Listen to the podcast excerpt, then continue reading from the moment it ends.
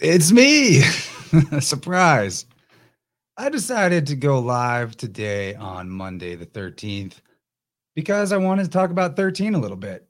I'm trying to free myself from the constraints of the format that I'm accustomed to, the format of me doing the same thing every week. And you know what? Maybe this won't be very long. Maybe there won't be a lot of people watching. Maybe I'll share it with people that you know like what I do while we're on the air, and some people will join us. I don't know. But whenever this is being seen by you, welcome, and thanks for checking it out. Uh, life is good right now, and there's a lot of things on my mind, and I think I'm starting to realize that the research that I do personally is getting lost because I just read the thing or I watch the thing, and I move on to the next thing. And I get into what I get into on my show, but I definitely don't cover all the stuff that I find interesting on a regular basis. Now, some of the things I find interesting are majorly inspired by the crew, the people that chat us up on the Interverse Telegram group and some other groups that I'm into, like the Weaving Spiders Welcome channel, for example. Also, who's out here? Let me know. Sound off in the chat. Would like to know who I'm talking to. Maybe I'll invite you on stage. And right, so this isn't maybe going to be majorly uh, intensely long or anything. We'll see how it goes. It's very loose. I'm be shooting from the hip here. I've got, you know, a few books handy. I've got uh, some of them in browser windows, and we're going to talk about just a couple ideas. Maybe they'll connect well. Maybe they're not going to. Like I said, this is super experimental for me, and I'm kind of just rambling around to see if that gives more people time to join or say hi to me in the chat. Hey, what's up? We got one. Heartline, what's up? So thirteen, I guess I'll just start with that, right? Uh, I've been reading, recent guest on the show, Marty Leeds. I've been reading his book, Pi in the English Alphabet. Super great. Really, really good information in there. Math magical, big time. And so I got to say hi to Heartline, P K, and Alicia in the chat. Thanks, everybody, for saying hi to me. Now, what I want to talk about is a passage from his book, a chapter, if you will, a short passage about the number thirteen. And we'll see what other things we can connect into while we're at it. Did you know there's actually there's actually uh triskaidekaphobia? I don't know how you say that. Triskaidekaphobia, right? That is a phobia that's a fear of the number thirteen. Uh, so I'm going to go over this chapter, the unlucky number thirteen, from page one hundred forty-four, a most auspicious page in Marty's book. And right, it's just really fun information. Today is the thirteenth. I'm going to go ahead and post in the chat a link to that book. Marty's website is a treasure trove, five dollars a month, and you can get into all of his books there. Pretty amazing. So what's up with the number thirteen? Why is it superstitious? Why is it unlucky? Well, first of all, there's a ton of connections between the number thirteen and the Templars. And it makes you wonder if some of this boogeyman stuff that they put out with the Templars is partially just to keep us concerned about the number thirteen. I mean, I'm not saying the Templars were good or bad. I don't know. There's definitely stories of Templars as the boogeyman. Uh, you know, they do all kinds of stuff, like kissing cat assholes and supposedly profaning things that are sacred to the church. But we weren't there. And I'm not defending, but I'm not accepting. Definitely not accepting any of the mainstream stories. But to get into some of that, there's the night of Friday the thirteenth, October thirteen oh seven, when supposedly the Templars were ordered to be arrested and murdered by the French king. Uh, so that has a whole big can of worms to it. But right, there's the thirteenth sign, Ophiuchus. What's up with that? Ophiuchus is coming up a bunch lately. It seems like a perennial thing. Comes up sometimes, sometimes not. Uh, some words that in the septenary cipher of gematria, some to thirteen. These are interesting. Lord, John, Pope, God, Son, Psalm, Mile, Nile, ten, Jew, pagan, and zero. Now, that might be the most interesting thing to me, is that zero sums to thirteen. Septenary cipher, by the way, to back up, that's a gematria system where you uh, only count up to seven. Just to, I'll screen share so you guys can see this cipher on Marty Lee's website that you can go look at whenever you want. Okay, so this is visible now. We'll type in some of these words like zero, not equal, sums to thirteen. Let's see if I can make it a little larger for you. And check it out. You have A through M going from one to seven and back down to one. And then the same thing from N to Z. So that's two sets of thirteen in our twenty-six letter alphabet. Maybe the idea of Yod He Vav He, or Jehovah, the twenty-six, the name of God equaling twenty-six in Hebrew gematria, is saying that half of God would be thirteen, one hundred eighty degrees. Makes you wonder about this number thirteen a little more, since we as beings are kind of one hundred eighty degree beings when you think about it, because perceptually, you only get half at any one time. Like it's, I mean, okay, there's some people that can kind of look within and without at the same time, but hear me out. You can only look with your eyes or close your eyes and look at the screen of your mind's eye. That's like one hundred eighty degrees and one hundred eighty degrees. You've got, obviously, your field of vision is one hundred eighty degrees.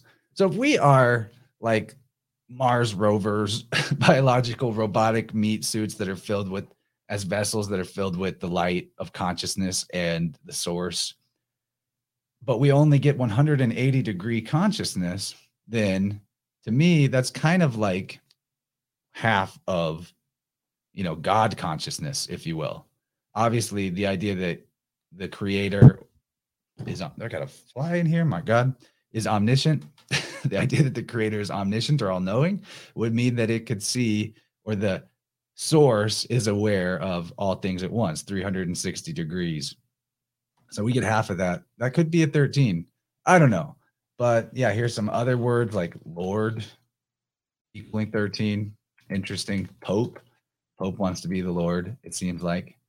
Now, to let's take this down now. But I wanted to make sure and emphasize this point that half the alphabet and half the alphabet, that's two sets of thirteen. There's more mathy stuff with thirteen that I find quite interesting. And so I'll continue kind of scanning over Marty's book to see what I can pull out of it on that, on that note. Um, and like I said, this is super unplanned. So I'm glad you're hanging out with me. Uh, I was going to be on another show, Conspiracy Castle, but the host had to reschedule, and I was all stoked and ready to go and do a live thing. So I thought, you know what, why not? Why not just go live alone, which I never really do other than for divination. But I lean on that as a crutch, right? Like, oh, I can do that all day, but getting into research topics alone, oh man. But it's not that big a deal. I want to do more of this. I want to be free from my own format chains. So here we go. Oh, and I see some really fun people on the Rockfin side. Juliet, Justin Michael. What is up, guys? I'm sorry if there's other people live right now and I'm like interfering. Uh, this is so unplanned. But okay. Now, we've established that the thirteen is important to the cipher of our septenary concept, that two halves of the twenty-six letter alphabet are two thirteen letter halves. But what else can we get into with thirteen? I'm, like I said, quoting from Marty's book here, so don't look at me like I'm just some sort of major genius. I want you to look at his work, and that's kind of partially why I'm doing this, because I think his work is cool. Now, here's the screen share again. Let's type in thirteen. thirteen. It gives you forty-one as a total. Well, that's interesting, because if thirteen gives you forty-one, uh, and you mirror, you know, you, with a little imagination is what he says. You mirror the thirteen, as in you put it backwards. It's three one. you get three, one, four, one, which is pi. So I think that's kind of cool. There could be something about that. Another question of thirteen is the zodiac, besides just Ophiuchus, if there's twelve signs and they're metaphorically rotating around a center, which would be you, then aren't you the thirteenth point, right? So maybe you're the thirteenth sign. What do you know? Kara says meteor showers tonight. I believe they're around the vicinity of Gemini, if that's correct. So watch out for that if you like to look up in the sky. There's also some major alignments. Uh, Rob B in the chat brings up the thirteen-month, twenty-eight-day moon cycle. That is a really, really good point. Uh, I want to now bring up the Galactic Mayan calendar. That's a great like segue into this. A whole different timekeeping system that is very deep. There's a foundation for the Law of Time website called law of time dot org, where you can decode your birthday in this alternative system. I want to make this image bigger, but it's not going to work. Um, this is me coming in not very prepared. But this is a calendar based on, yeah, thirteen t- sets of twenty. And it's complicated. Tw- like base twenty math is a whole different thing. But in the moon cycle, there is a f- truth to the fact that if we had twenty-eight and a half day months, which is the actual time the moon stays in one cycle, uh, we would have thirteen months instead of twelve. The question of how many months we should have in a year, that's really interesting because it changes the way that our whole consciousness is designed in a rhythm sense. Really, when you think about it, the way that you divide and compartmentalize parts of something influences the way that you think about it. So maybe being in the twelve sign system is good. Maybe it's not. Maybe adding the thirteenth sign is a trick and we shouldn't, or maybe it's a really good idea. Um, I want to continue talking about stuff from Marty's book, the, and then I have some other ideas about Ophiuchus, the thirteenth sign. So hold that thought. The Metatron's cube is another thing that connects to thirteen. The reason being, I'm going to read from the book. Metatron's cube is a two-dimensional geometric figure created from thirteen equal circles. Six circles are placed in a hexagonal pattern around a central circle, with six more extending out along the same radial lines. Now, what's important about what's important about Metatron's cube? Let's make this big so everyone can see it. Uh, we'll get a small picture of it. It's good enough, though. Metatron's cube here on the left is a design. If you probably people already know about this, but a design that encodes all of the other basic shapes in geometry. So there's twelve around one. That's thirteen circles. And the thirteen circles give you every possible shape that is a congruent shape. Very interesting. The Platonists believe that the four elements, earth, air, water, and fire, are constructed using these five polygonal shapes, like it says here. Uh, geometry is the best version of math, really, because it's measuring what actually exists in nature, and it's not so far into conceptuality that it's lost all reason. Now, here's another cool thing with the Metatron's cube is it gives you a very obvious shape of this, what they call the Star of David or the Star of Rimfram. It's got a lot of baggage with it, but it's also got a lot of mystical goodness with it. And I was just talking actually on the phone to Mark Steves from My Family Thinks I'm Crazy about this very idea of the six, because this six, this six-pointed star here in three dimensions is uh, potentially related to the idea of a cube as well. I mean, the cube is encoded in it, obviously, the, the hexahedron, as you would call it. But why the cube? Why is that important? I think in our energy system or in our physicality, we're very much ruled by the six, right? There's the six of carbon. There's the six of your chakras that are actually in your body. The crown chakra is supposedly a little bit off the top of your head, not exactly in your head. At least that's where I find it when I'm doing biofield tuning work. So in your actual physical flesh suit, there's six main chakra centers. And the solfeggio tones, like I got into this with, am I still screen sharing? Okay, cool. We're just going to look directly at my PowerPoint. And solfeggio, which comes from the Ut Quaint Laxus, or Hymn to Saint John the Baptist. There are six notes. They, there are do, re, mi, fa, sol, la. And here's another chart. This chart is probably more useful. I may back up and talk about solfeggio again. But these six tones correspond to the six physical body chakras, potentially. Uh, they... So yeah, we're talking about six, okay? I'm just like wandering through random information. I hope you don't mind. I'm having fun with it. Uh, one thing that I find fascinating about solfeggio, to decode the word a little bit, let's do that. There's one way you would pronounce it is solfege, like in the, I guess, Italian, but solfeggio, sol, fa, egg, one, zero. That is the Twilight language decode.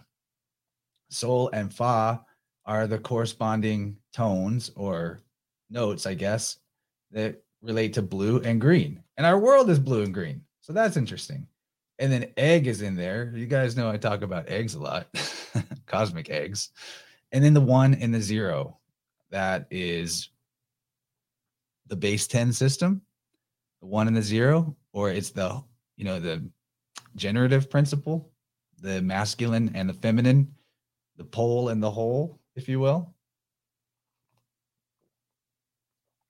If you guys let me know in the chat things you want me to get into, topics, I'll try to wander into them. This is super random right now. So thank you for bearing with me on that. Uh, I, okay, I'm going to bring the screen share back up. Let's look at the Metatron Cube again. This is all, it, you know, tangential to the idea of the thirteen, of course. Now, when we're looking at the Metatron's cube that also appears like this three-dimensional Star of David, there's this idea of the Holy one oh eight, which I really found interesting. This was something I learned, new, new stuff from reading Marty's book. One of many things I didn't know that I learned from it, that if you take the Fibonacci sequence, uh, which, um, should I back up and explain the Fibonacci sequence? Okay, Fibonacci is like zero, and then you add one to zero, and that becomes one. And then you add one to one, and that becomes two. And then you add, yeah, you go on. Anyway, the Fibonacci, let me find an image of it so I can just visually depict it. Someone says, Bonsai Counterpunch says, they like my Marty McFly hat. It's like a, you know, dragon serpent thing. I thought it's appropriate for talking about thirteen and Ophiuchus, which we will get to. Okay, here we go. This is a way better way than me stumbling through numbers without backup. Fibonacci. It is one plus one equals two, one plus two equals three, two plus three equals five, and so on, and et cetera. Now, if you take this Fibonacci sequence and you do uh, what is called decimal parity, reduce down by, like, say, on the number thirty-four, for example, you take the three and the four and it becomes a seven, and et cetera. The two and the one becomes a three. If you do this decimal parity, then, and reduce down, you get a very different sequence of numbers. And we're going to get to that in a second. But just to, I guess, talk more about Fibonacci, why it is a relevant number sequence is because it approximates this thing called the golden mean ratio. The golden mean ratio is found, now I'm going to have to Google that more directly. Golden ratio in nature. Yeah, let's look at it that way. It is a mathematical aspect of nature. It's what is called phi. And it's encoded in many works of art. It's encoded in things like seashells. See here in the Mona Lisa. The ratio is one to one point six eight or one point six one eight. I'm sorry. So like, I believe this side is one and this side is six one eight or zero point six one eight decimal. This big rectangle has a length of one. This short rectangle has a length of zero point six one eight. And then if you make another cut up here, then you get one on this side and zero point six one eight ratio wise. It's a ratio. Obviously, it's not the same length as this bigger one.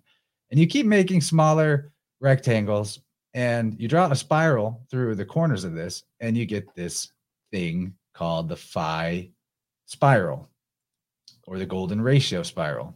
And it's something that our eyes automatically accept as beautiful. And to bring this back to why I'm talking about this in context with thirteen. Also, there's thirteen people watching the stream right now. That's cool.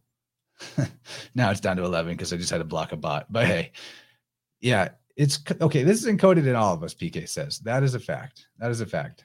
If we go back to this image from, from the Marty book, if I can find it. Oh, bad driver.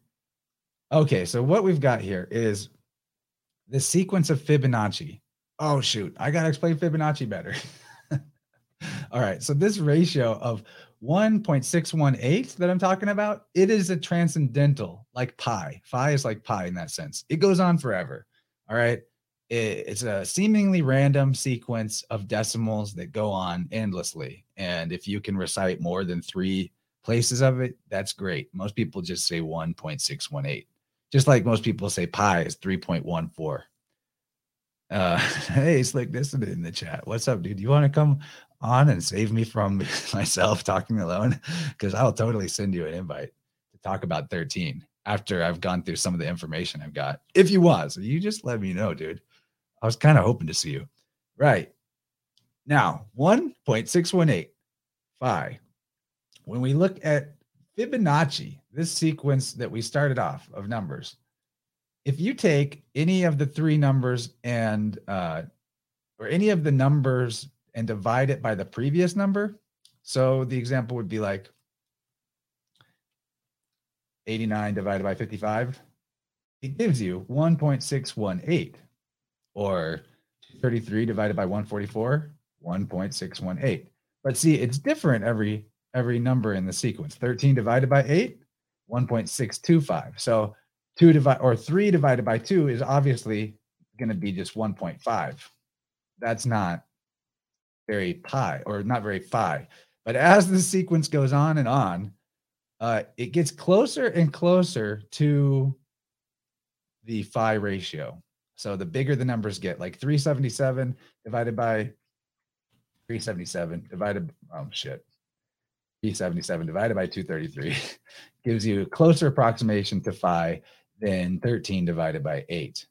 Now, why this is interesting is because it seems like uh, nature is encoding a secret here that nothing that it actually creates is this perfect golden mean ratio like the rectangles in these geometric diagrams, all right?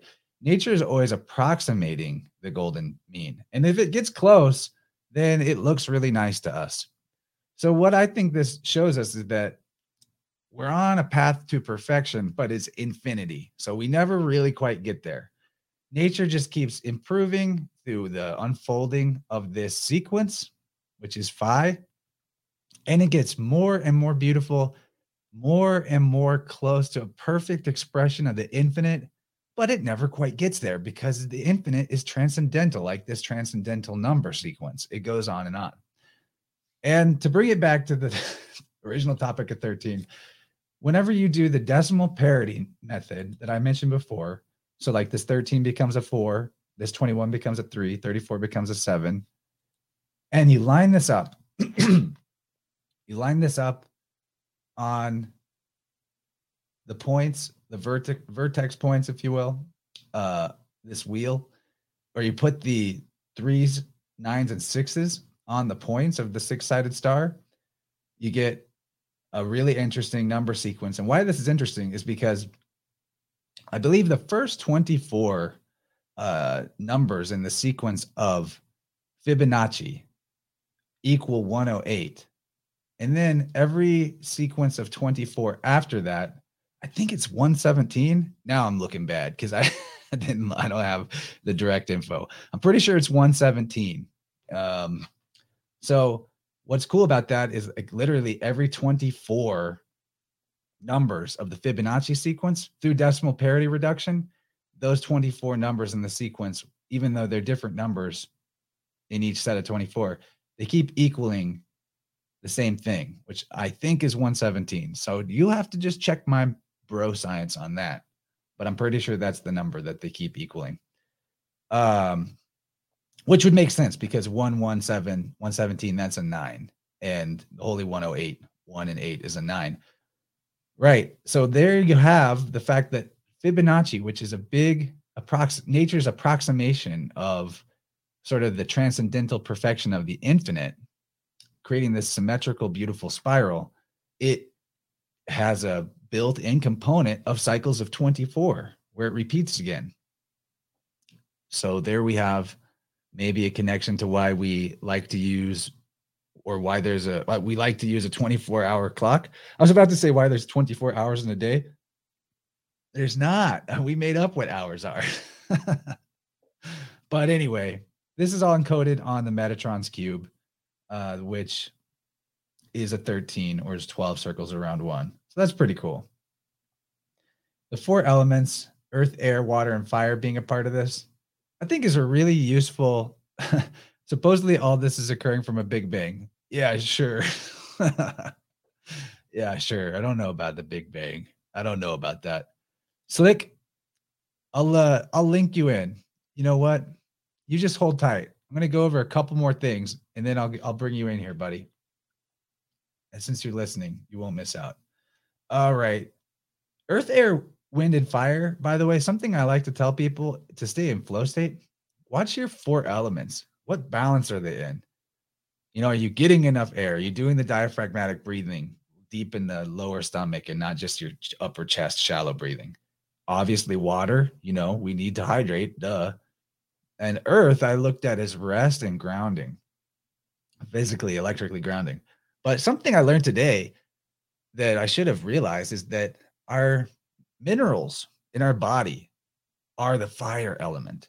So if you're not getting the minerals right, if you're not, like seriously, sodium is flammable, magnesium is flammable. These salts that are part of our makeup that are necessary in our food, they're hella flammable.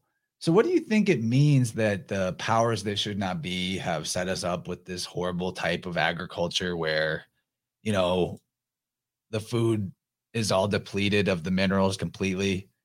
Do you think there's a connection to that de-spiritualizing humanity?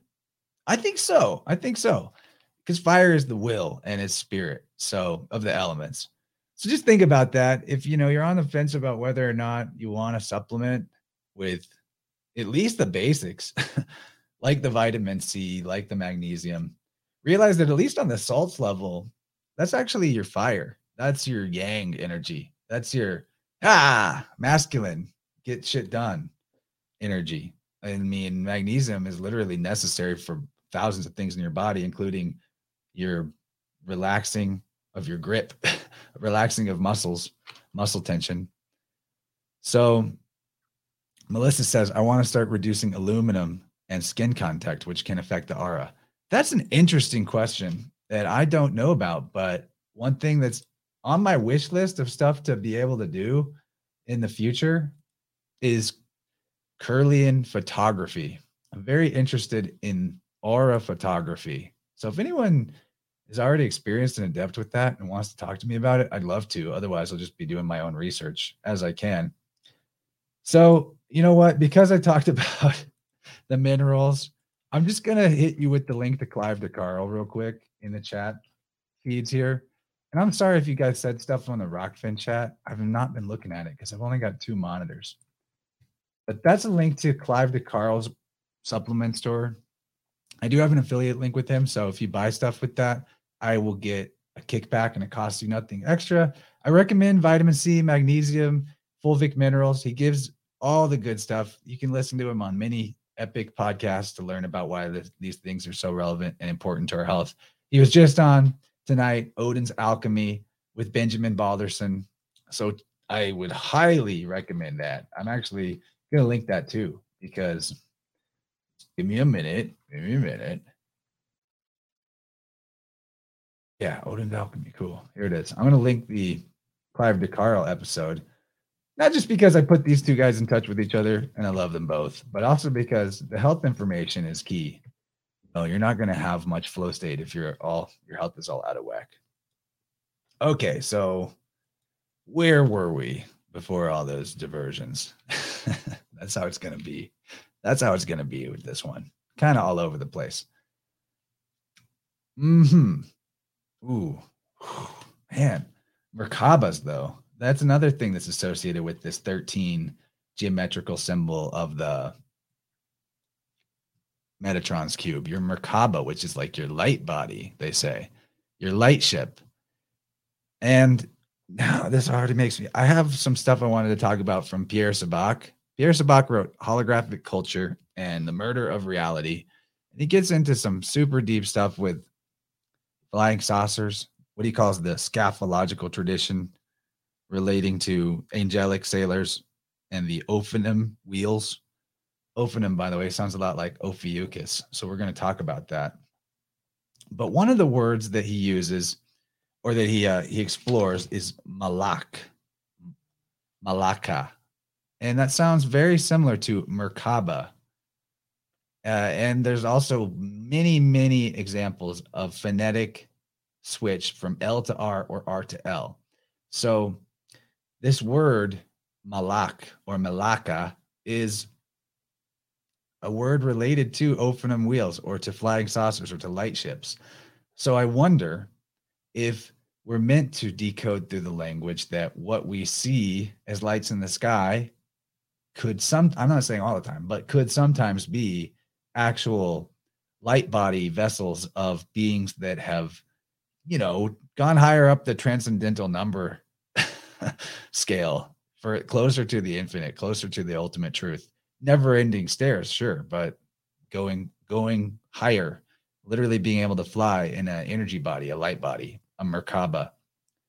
There's a lot to that. Actually, on the conversation I had with with Benjamin Balderson on his Odin's Alchemy channel, we talked about that. So I, maybe I'll just show some some slides here, some slides. Why not, right? So here's your like classic new age image of a Merkaba, right? Having to do with this six-sided star. It's meant to be representative of the alchemical marriage, really, the bringing together of the inner divine masculine and inner divine feminine, or sacred masculine, divine feminine, whatever, being the bridge between heaven and earth, activating your ability to exist all across the whole spectrum and frequency of heaven and earth at the same time.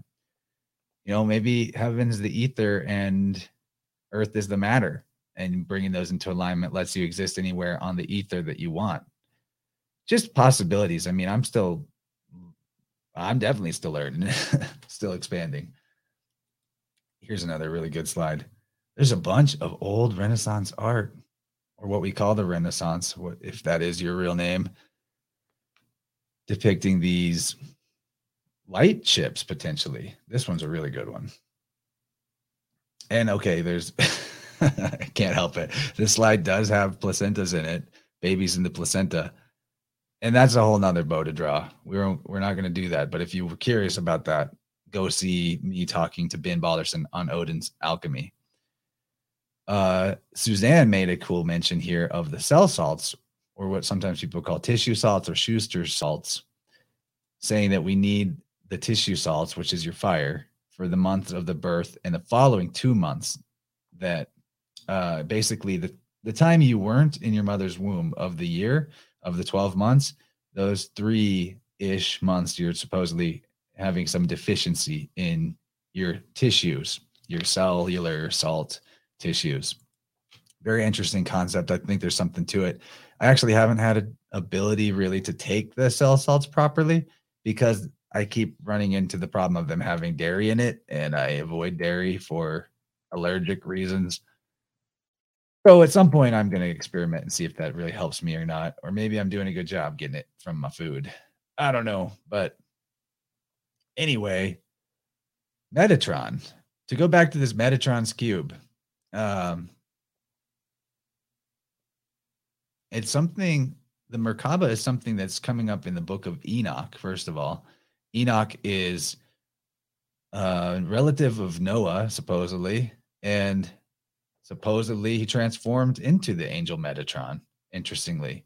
This is from Marty's book again. The title of Enoch was The Lesser Yahweh, or Y H W H. And a lesser, if you will, of the, of, you know, maybe that's the half.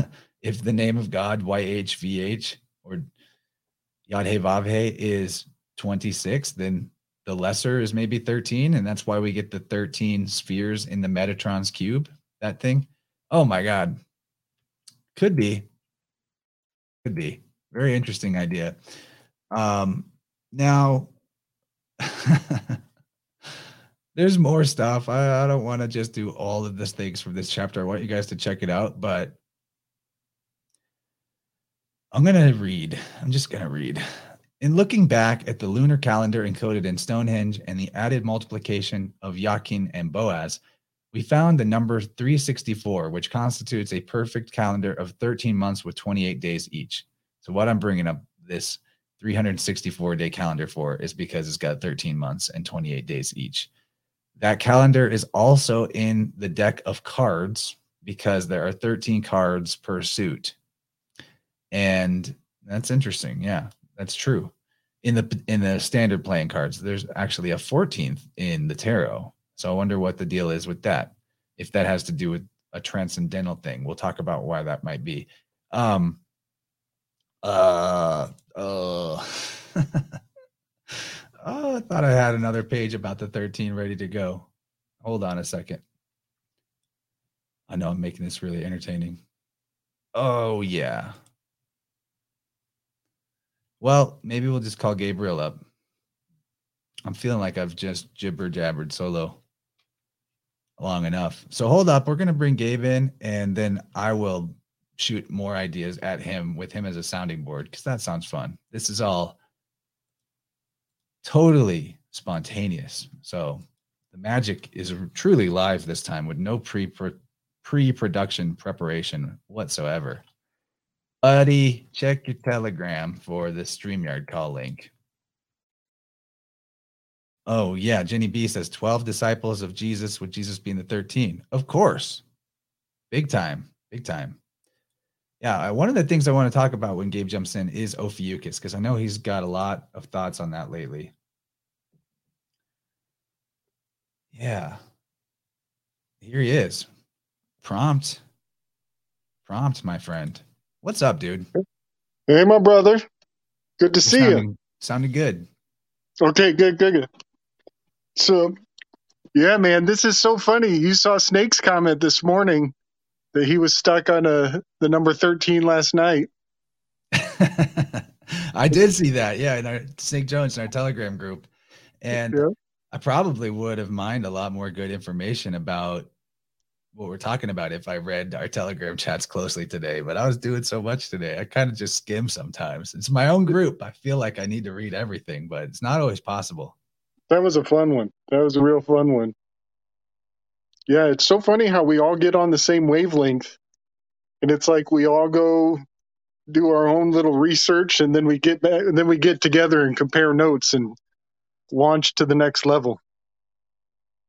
Yeah, what what do you got on your mind right now? I want to talk Ophiuchus, the thirteenth yeah. sign. Um, yeah. So, do you want to start there? Do you have something else you're thinking about? Well, no. Uh, this is a. Uh, This is, this could just go and go forever, but yeah, let's let's let's really focus on the Ophi, focus on the Ophiuchus. If you, um, we can hold that thought, and if you have other things in the numerics or or other thirteen stuff, go for it. I actually there was a specific page I wanted to get into uh-huh. from Marty's book that I totally lost track of, and mm-hmm. I'm gonna scan for it a little bit while we're talking. All right, I'll let you know if we get to it. So anyway, you. Yeah. What have you been thinking about during this whole conversation, this one-way conversation so far? Well, it, it it feels like a continuation from, you know, some of our thoughts from the past month. You know, we just went through the Ophiuchus sign. We just transitioned over it. And it occurs, the beginning, the initiation point is November twenty-second, which is the day of J F K passing away, C S Lewis, Aldous Huxley, all on the same day, right at the gateway of Ophiuchus's domain. And so the significance of it, I think, is is absolutely underappreciated. And I think it's, you know, we're in the quickening and the knowledge is washing over us the more we we look at it and pay attention. Uh, and I'll just kind of bring everybody up to speed if anybody hasn't seen it. But uh, I got in touch with Michael Wan uh, about a week or so ago. And he and I, we... That's uh, I, Your Handbook to the Apocalypse, episode twelve. You got it. Episode twelve. You can find that on the My Family Thinks I'm Crazy or Susquehanna Alchemy podcast feeds. I will look up a link nice. While you're talking about that. Thank um, you. Nice.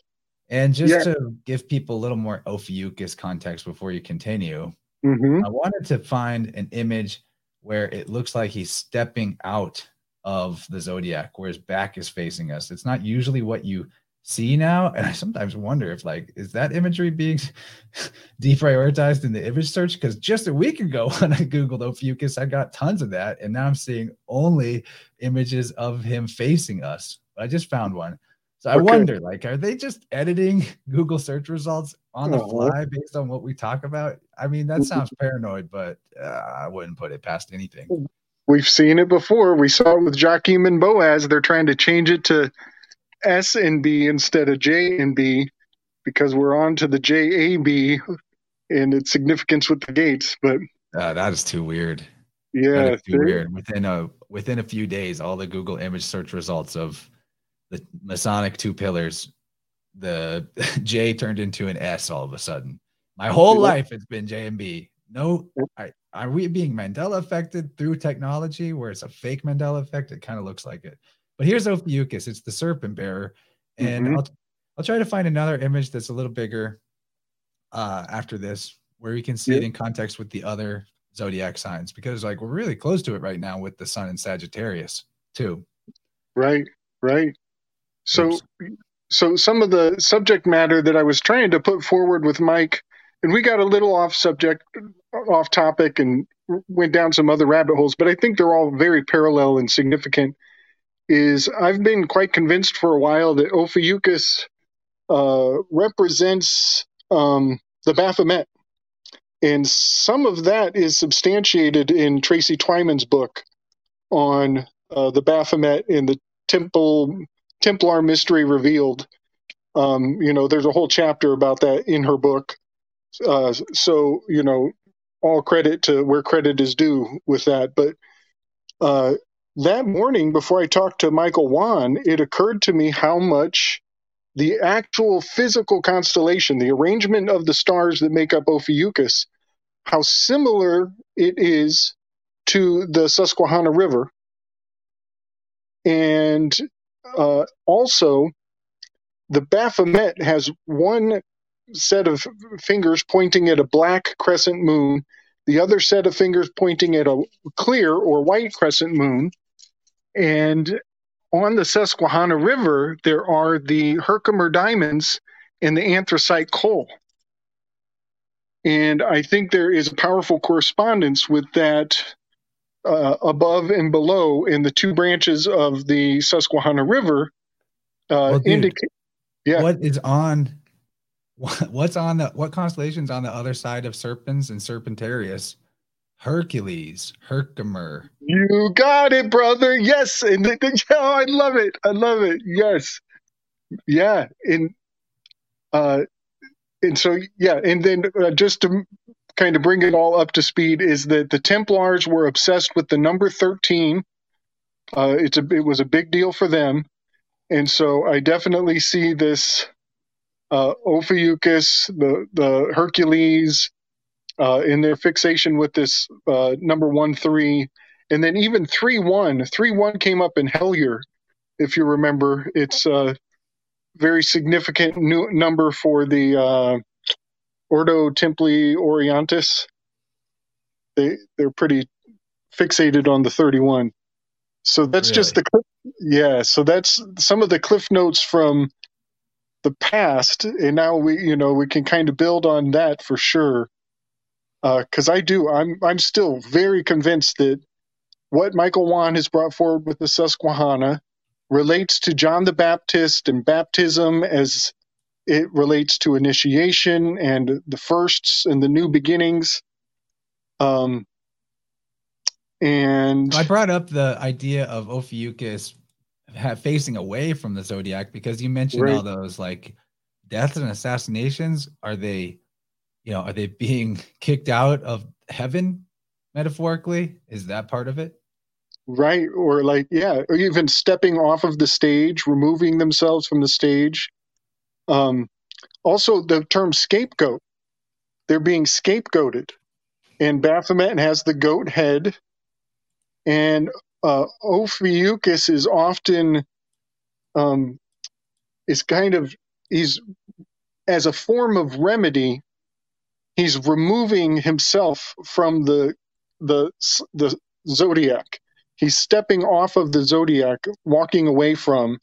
And so uh, he is very much embodying uh, Judas, who was the scapegoat, and um, uh, often Judas is in art. You'll see Judas of Iscariot is sometimes has one foot up and one foot down, as he's sometimes stepping up on a uh, pair of steps. But that is also embodying the myth of uh, Orpheus, where Orpheus is coming out of the underworld, uh, uh, leaving the underworld, and he's just on his last step when he has that moment of hesitation, and he looks back, and he loses his uh, his sweetheart, and she disappears back into the underworld in that tragic moment. And check this out, Chance. This this has been on my mind too. Think of J- of Jackie Kennedy. When J F K got blasted, she's crawling off of the car, and she has a moment of hesitation, and she turns back and tries to reach for him, but he's gone, and she has to give him up and jump on the rescue vehicle and leave him. And that was a reenactment of the Orpheus myth with a gender swap. Wow, I've never thought about that before. They do other things with Jackie Kennedy to kind of like make her even symbolize uh, the sun or connect to the sun. And he yes. he's sort of a solar king figure, but maybe maybe that's part of the ritual was, uh, and it's been a while since I looked at King Kill thirty-three and the other Shelby Downard stuff that gets into the ritualism of the the Kennedy assassination symbolism, but yes. There were some specific moments in there. That's an interesting book.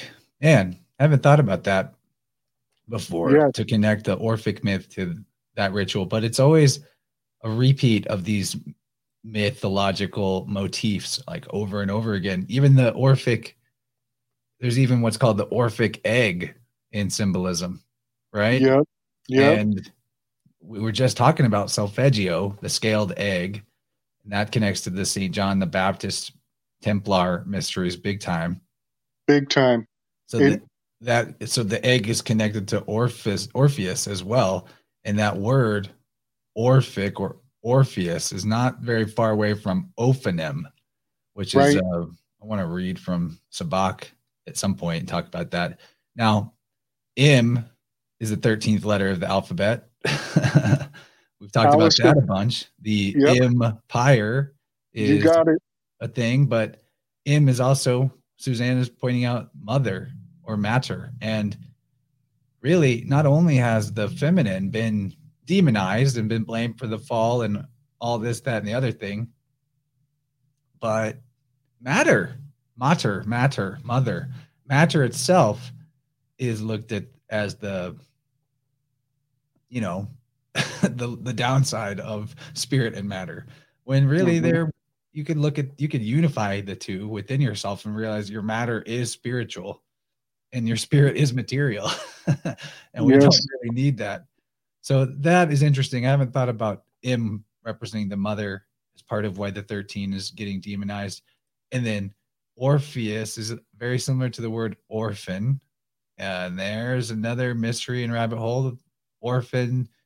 Mm-hmm. How many of our great grandparents or great great grandparents are orphans, and what's up with the orphan trains throughout the accepted history? Yes. The Tartaria conversation or the mudflood conversation, big time. Yeah. That's the missing link too. We can, basically we're looking, I, I'm starting to think of Stephanie's comment here made me think thirteen, is it the missing link? And to talk about a little bit more of stuff from Marty Leeds' work on the Pi in the English Alphabet, or Pi in the English Language, I guess, volume one, which I linked in the chat, but I can link again. Just marty leeds thirty-three dot com, people. Yeah. Um, he was talking about in this chapter called The Garden of Even. He brought up something that I've heard you mention before, Adam, Autumn. Adam is odd, Eve, even. So like Adam is zero, one, Eve is one, zero. And they're both actually one if you drop the O or the egg. They, you know, the, the odd and the even become equal in a way. They're reflections of each other. So mm-hmm. that is a totally different way of considering math, first of all, because the zero before the one and the one, the, the zero after the one for zero, one versus one, zero, one and ten, the zero is nothingness. Uh, it's so you're not really taking anything away from it or adding anything to it. So really, I mean, this is just a basic concept of gematria that one and one are, or that one and ten are the same thing. Uh, there's an eleven concept there too, the duality of reflection. Really? Yes. Looking at them as reflections. And it doesn't mean that biologically gender is equivalent. Of course, we don't want to go there. That's kind of going full retard because we need the we need the reflection for the generative principle. But uh, to go in this chapter, he talks about the multiplication of the numbers one through ten by the number nine, and how this has a really cool reflection pattern. Uh, bring this up on screen because it's worth looking at. There's a little chart in here. So one times nine gives you nine, but nine times ten gives you ninety, and ten and one are similar here. Nine times nine is eighty-one. Two times nine is eighteen. So do you see the mirroring? Nine times eight is seventy-two. Three times nine is twenty-seven. So we have this mirroring in the two halves of the number line when multiplied by the nine. Uh, and of course in In gematria, it's off, often even said to just drop nines out because in if you're adding nine to anything, it's going to make a number that could be reduced down to a single digit because right. nine, adding anything to nine will give you at least two digits. So you can always just drop the nine out of gematria, like five plus nine instead of multiplying is fourteen, which reduces one plus four to five. So the nine is basically irrelevant. You can drop. Drop the nine out of it. Very interesting. But here I want to read this passage because this is where we get to thirteen. He says, if we walk up the number line out of our digits one through ten and to the numbers eleven, twelve, and thirteen, we find this mirroring continues if we square these three numbers and their mirrors. So let's bring up a calculator and just experiment with what he's saying. eleven times eleven is one hundred twenty-one. So that's uh, a mirror. Yes. A mirror. twelve times twelve, one hundred forty-four, but uh, twenty-one times times twenty-one is four hundred forty-one. So the Ooh. mirrors, the mirrors mirror each other. twelve times twelve, one hundred forty-four. twenty-one times twenty-one, four hundred forty-one. thirteen times thirteen is one hundred sixty-nine. And thirty-one times thirty-one is nine hundred sixty-one. But here is the missing link that connects to thirteen. fourteen times fourteen, one hundred ninety-six. But forty-one times, I'm sorry, messed that up. forty-one, messed that up too. forty-one times forty-one is one thousand six hundred eighty-one. So just to back up, fourteen times fourteen, one ninety-six, forty-one times forty-one, sixteen eighty-one. So this magical mirroring that occurs stops after thirteen. So there's something about thirteen that's a, a type of completion in terms of symmetry and the yes. divine masculine, divine feminine concept. And I, I mean, there's probably more to puzzle out about this, but this was something that I found very, very interesting that I did not yes. know about number magic, thanks to Marty's and, book. And, you know, I think once, doce, trece, catorce. Okay, it's it's fourteen is the last in Latin. fourteen is the last number that is uh, does not have a deace added to the phrase. So it, you know, in English, we go up to twelve, and then we start saying teen. So it's thirteen is the first teen, because twelve doesn't have a teen on the end. So thirteen is the end of that pattern. But in Latin, it's actually, uh, I think fifteen is the part where we start adding, uh, where we change the phraseology of the teen system. Hmm. That's, that's that's really interesting. Yeah, and then fourteen is a. Uh, isn't that the king? In English, though, so we need some people that are linguists, or maybe I should just Google it. Mm-hmm. To back up what you're saying, you're saying that after thirteen, the n- way that it's named takes the ten out of it in terms right. of the word, right? But in English, we have specific num- like words for eleven and twelve, and the teen system doesn't kick in till thirteen. So it's almost right. like they're kicking thirteen across to the other side. Right. We're in the liminal space here. Now, and- another part of thirteen is between thirteen and fourteen, you have a three point one four, a pi. You got it. You got it. Yep. So M and N are the centerpiece of, well, technically M is the centerpiece of the alphabet. It's the middle of the twenty-six. So we are in the liminal space. And just a quick footnote is, you know, Aleister Crowley, that's an A C, that's a one and a three. You know, these occultists are obsessed with the thirteen. And they know about the magic, the M agic of the number thirteen. Yeah. And I'm thinking and, A C is alternating current versus, you know, direct current. Idea. Nice. And nice. Here's an interesting yeah. Kazi one oh eight in the chat says in Bengali, thirteen is tarot. Whoa. Whoa. T E R O is what he says. That is something. Tarot thirteen. Uh, Bengali. Don't know much about that language, but dude, epic share right there. That's a great one. Wow. So, uh, also something that, you know, we've gone on before about, uh, M K Ultra, the word M. So the word M K Ultra is almost a perfect anagram. It's one letter off, and that letter is only one, uh, gematrologically only one away from. But the phrase Malkuth, the uh, the shell of the Sephiroth, Malkuth, and M K Ultra are almost the same letters rearranged. And I do believe that, you know, M K Ultra uh, mind control programming has to do with rem- removing our sovereignty. I think the word Malkuth means kingdom. And we are losing a, a crown of sorts. We're losing our crown. We're having our thinking rearranged with M K Ultra programming. And so our uh, our connection to the realm is being scrambled. And I also, I really do believe that M K Ultra is very dependent on um, not just circumcision. I think circumcision is one of the most fundamental forms of mind control that are used most commonly, so common that it's just accepted and, you know, people just change the subject and move along. But other forms of mind control uh, take circumcision to the next level, you could say.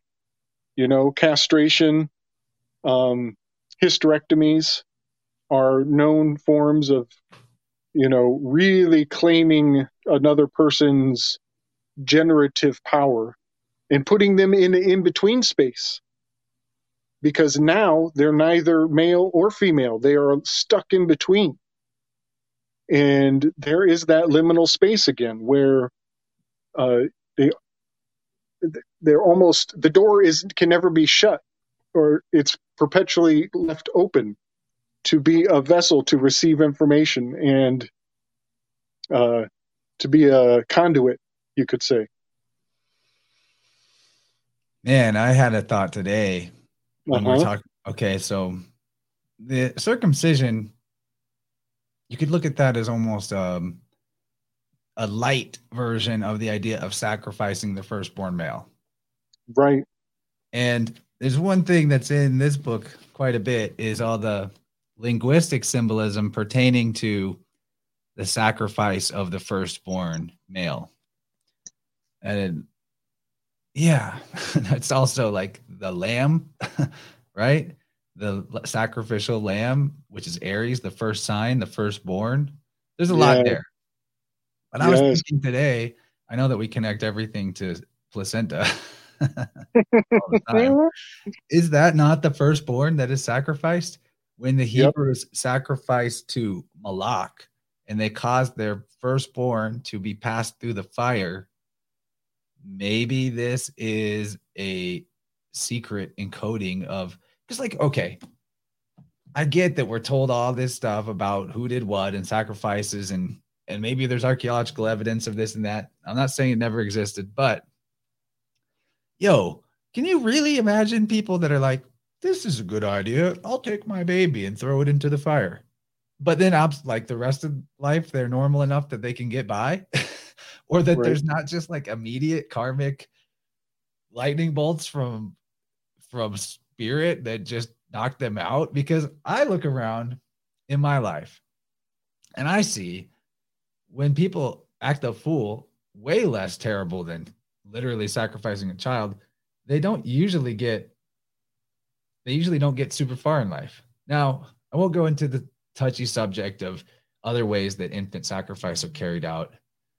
Um, you know, I won't say that one way is better than another, ways that are legalized with, right, the uh, Bureau, Bureau of Land Management. I mean, Planned Parenthood. Land management is the land, like we're the land. That's who's being... Uh, yep. Anyway, Enrique says it was the Moabites who sacrificed their children, not the Hebrews. Thank you for that uh, nuance.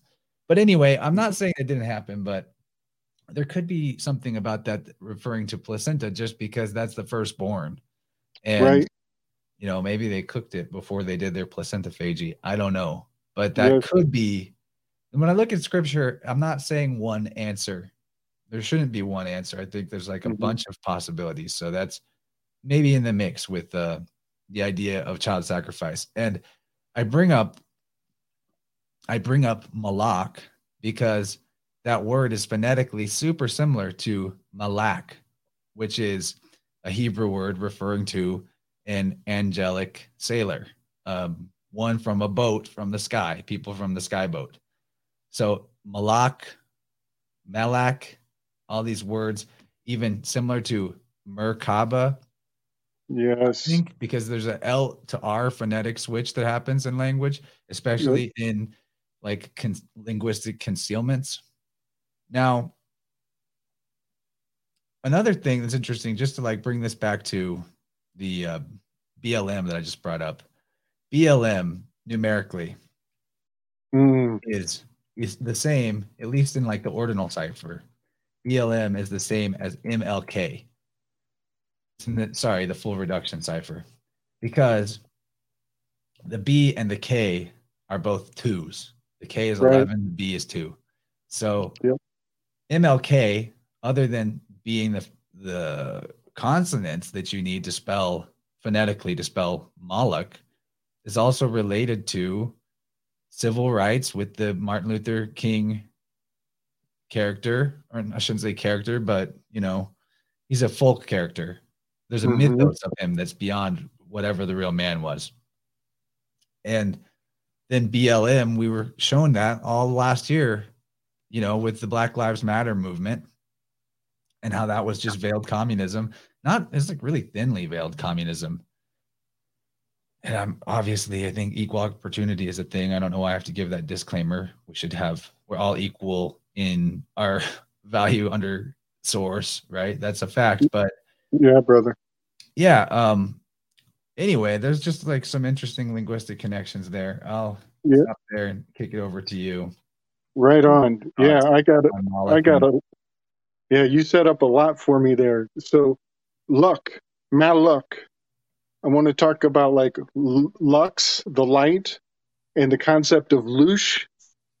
And I did a quick video on this, and I, so many of my videos, I go look back at them, and I'm like, oh, I forgot this, and I forgot that, and I could have said so much more, you know. Um, but I want to point out that one, I tried to summarize this concept of louche and how to expedite it, how to get it across in the most efficient, concise form. Uh, because it even relates to like luchadors, they're, you know, they're they're wrestlers, they're strugglers, and I think a good way to convey it quickly and concisely is reprioritizing. And uh, by sacrificing your first child, you're you're uh, you're giving up your first priority, and now you. All the rest of your children have all that, you know, they they take that, uh, you're settling for the second best, and you're giving the principle to the, you know, to a deity figure. And so the word light. Well, let's word, look at this comment from Melissa real quick. Three digit uh-huh. names like M L K reads like a stock exchange name. Even after death, created entities can get fed because of the fame of a name or idea or persona. Yeah, yeah, I think that's a fact. I think that's part of what's happening here is that through like these, there's egregoric forces operating through humanity, yes, influencing humanity. I don't think humanity is doing all this to itself necessarily. So anyway, this yep. connects to louche. Continue. Yep. L K, that luck, light, louche, lux, you know, let there be light, the first words in the Bible. And I want to point out real quick. So Abe, uh, Abel, the first son, Abel, he was a um, a herdsman, and so he had fl- a flock of of goats or sheep, whichever, uh, and they trespassed on Cain's uh, soil because Cain was the uh, a gardener or uh, agriculturalist, and so then Cain kills Abel, and in some myths, this is particularly Uh, Mormon, Masonic Mormon, but uh, Cain keeps the skin of the goat or the, I, I'm not sure if it's a goat or a sheep, but he keeps that skin and he carries it forward. He keeps it. He is his brother's keeper. Now he's the keeper of that, uh, the sign of that transgression. I think it's a lamb. And so that is where the Masonic apron comes from. They They make an apron, they make the bulletproof sacred underwear. All of that is, it's white, and it's a mantle that they uh, carry forward in commemoration of their rites of passage. But I just want to point out the word lab coat is missing the M. It's a lamb, a L A M B coat. And so even wearing a white lab coat. That's M is skipped. The thirteen is concealed by the priesthood in their lab coats, instead, which we would normally have just called robes, I guess, back in the day, because they got a uniform. I mean, it's a cult. They got a uniform. Oh, yes, sir. Speaking of cults, I'm talking to David Whitehead tomorrow about Cult of the Medics. So watch out for that, people. I plan on doing it live. So, I mean, I just really am into live lately.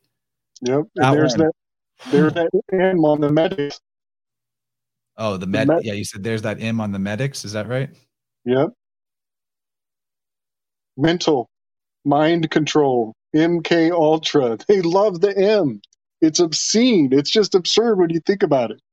How how much how it proliferated that is. And just a quick point. You, I want to just put this in. I mentioned it in the chat, but you were talking about thirteen month, uh, twenty-eight day months, and thirteen cycles of that gives you three sixty-four. Well, that is the dot com. C O M is three sixty-four. So even in Ooh. the even in dot com, you are uh, bringing forth the harmonic frequency of that thirteen in a big way. Yeah, and in that space of three hundred sixty-four day years, isn't the isn't there like a a zero day, a skipped day? It's not on a, a day, calendar somehow. A day out of time. It's not a Mon. It's not a Monday. It's not a Tuesday. It doesn't have a day of the week. It's a day outside of time in the Mayan system. And there's an M with the Mayans. Yeah. That's a good one. The Mayans. Oh man. Uh, where do we go from here, buddy? There's so much. Like, where do we go that we can talk about thirteen some more? Okay. Yeah. You know, um, Oh, Ophanim. That's what it was. I oh, wanted to yep. read about the, I wanted to just talk about, since we're discussing Ophiuchus, let me, yeah, I just totally left the page I was on, but the, I wanted to define Ophanim from Pierre Sabak's glossary here. So almost to it. Yeah. All right. The Ophanim, which is a word meaning wheels, are found throughout biblical and apocryphal literature and are depicted as angelic carriers, illuminated vehicles which are utilized to transport the gods into heaven. Appearing in arcane symbolism, the Ophanim wheels are synonymous with the Elohim and their hosts. Linguistically, the plural noun Ophanim is from the Aramaic root ophan, which is a wheel.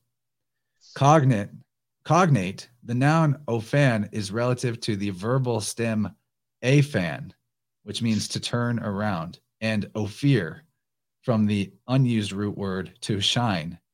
So here we have a connection between wheel and shine. Ophir, ophan. El- elliptical, the ophanim are portrayed as spinning, shining wheels, terminology discursive of a godly chariot. Morphologically, the description of ophan, a wheel, resembles the Arabic etymology af- afa, afa, af apostrophe a, afa, which is a viper. The Hebrew word afor, which is gray. Redolent, the definitions are identified in occult symbology with the seraphim or the jinn. The Old Semitic jinn, a serpent or worm, serpent, Ophiuchus, entities associated with circular vessels, a comparison detailed in the following list. So he gives four languages here, and there's more, where this convergent symbolism exists. In Arabic and in Hebrew, uh, you have, so in Arabic you have ophan, which is a wheel, and in Hebrew you have afa and afor, which is viper or gray. Grays? And then also a Hebrew-Arabic connection. In Hebrew, you have galgal, which is wheel, another word for wheel. And in Arabic, you have gul, which is a jinn. So galgal and gul, very similar phonetically, wheel and jinn.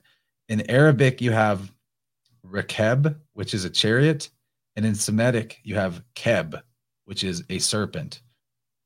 In English, you have flying saucer, and you have Soros, saucer, Soros. Soros is a lizard, actually, and that goes to Greek too. And that's just a few. That's just wow. a few. Oh, hey, nice call, Snake Jones. Worm equals doubt. The worm in the sky is doubt. So that's something Cliff High was talking about today, that the worm that f- flies at night is doubt. And yeah, doubt is the... the death of every system. So if we doubt the importance of thirteen, or we doubt, you know, and we're in this twelve thing, skipping thirteen, maybe that's part of throwing off part of our system. Who knows? But mm-hmm. to go a little further with this Ophanim, deconstruction of this table I just explained demonstrates that the jinn, otherwise a lizard or serpent, are paired with flying wheels, a description correspondent with a flying saucer. From an eretological perspective, the noun ofan, a wheel, can be construed to be a phonetic pun on the Arabic noun afah, a viper, Hebrew afar, gray. Uniform, the juxtaposition between ophanim, wheels, and the reptile is replicated, reptile, replicate, in urban mythology as a gray alien.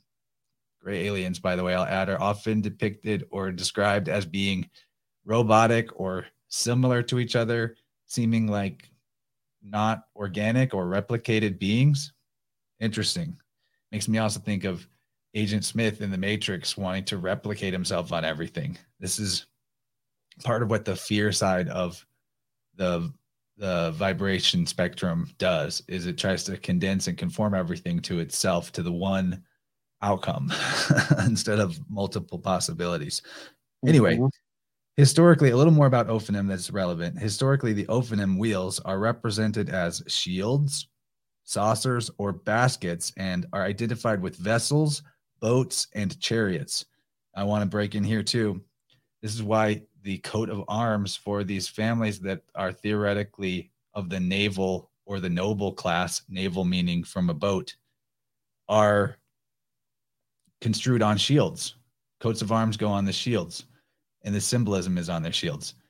Also, re- I feel like it's relevant to point out how many stories of Messiah-type figures are put in baskets floating down a river, and symbolism along those lines. Very important symbolism. And the sky is the ocean as well, and the as above, so below, and the old conception of things. And I think we're coming around to a new conception of things that, yeah, we've got. I just saw Wisdom Traders in the chat. What's up, Davey? What's up? He does the theme music that we play in between segments, the really dope music. Man, nice. I love that guy. He's a good friend. Okay, so um, I've gone. I've got one little bit left in this paragraph. In modern parlance, the Ophanim are equivalent to a flying saucer. Cross-cultural, the insignia of the circle, wheel, or cog is ancient and is displayed throughout religious encodings. Think uh, how a cog is similar to a wheel that steers a boat. And think about the Rotary Club mm-hmm. and their logo.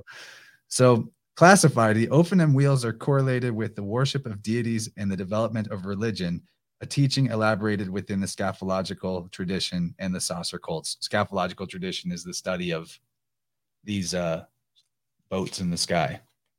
So anyway, we, we've definitely got ourselves into Ophiuchus thirteenth sign territory by talking about the shining serpent vessels in the sky big time.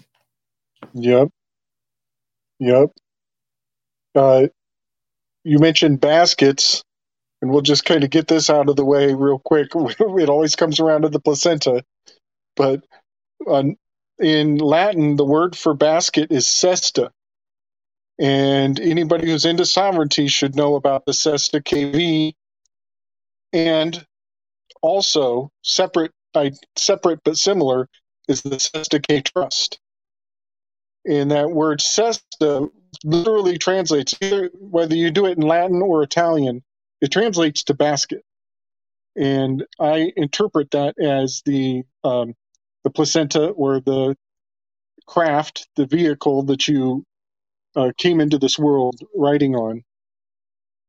And just for review, we always, I mean, it's like we got to break these hanging chads from previous conversations, but Ferris wheel.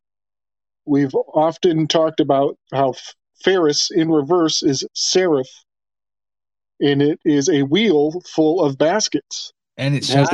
A, they light up, dude. Yeah, man. Yep. And definitely. Seraph means shining one, and also reptilian angel thing. Yes. And we've talked seraph, about... Alpha, we just talked about Alpha is a Hebrew word for a serpent. Seraph and Alpha are very connected, or Epha. Right, right. And we've mentioned before, uh, firearms is an anagram for seraphim. And think of the, on a six shooter, it's a wheel.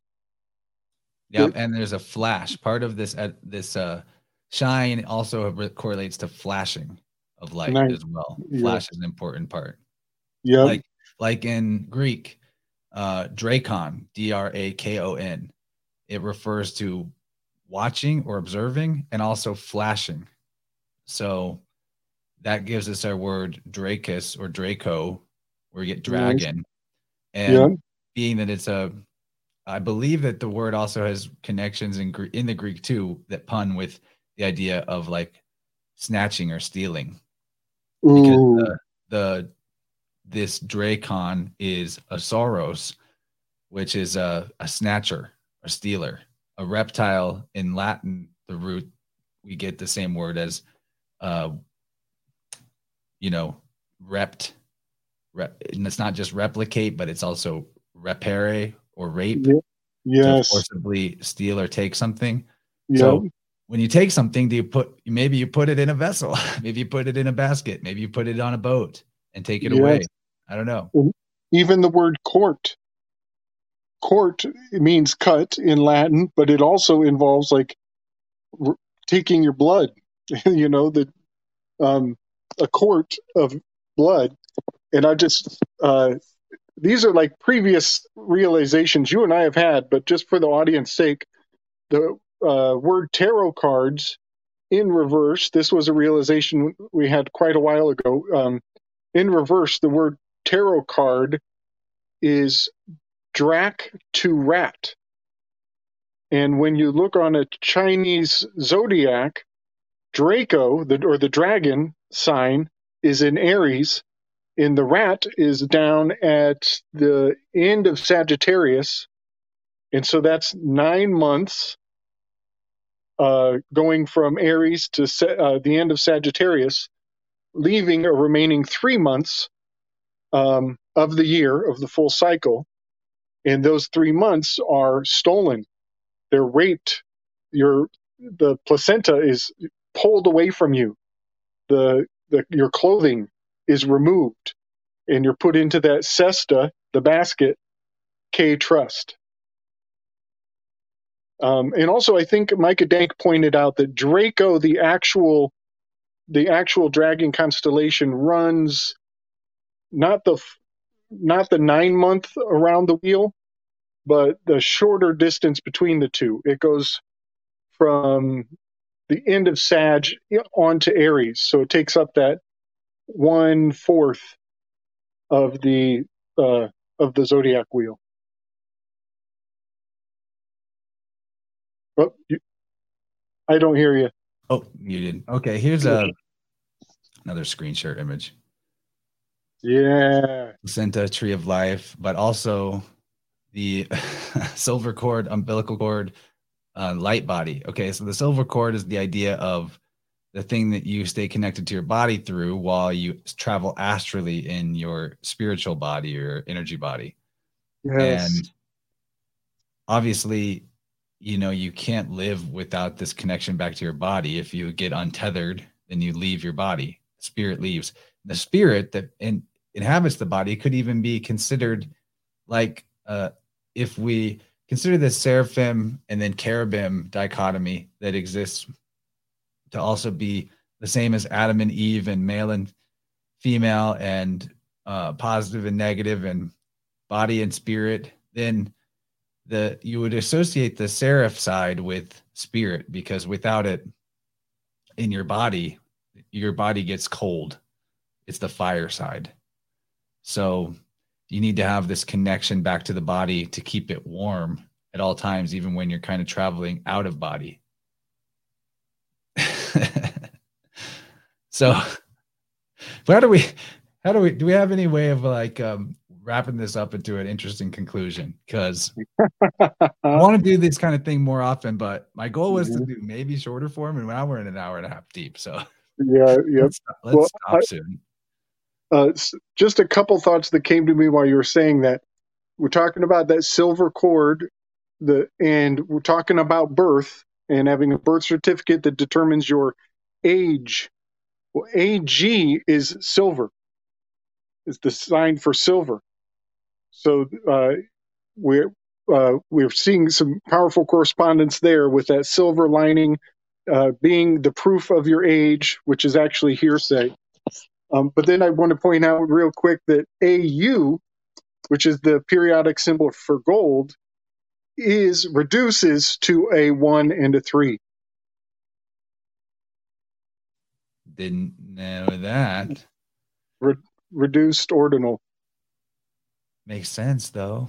So does that give us a little, we're one hour, thirty minutes or thirteen into this conversation. Does that give us another connection to Balderson's cosmology, galvanic, electric, egg, yeah.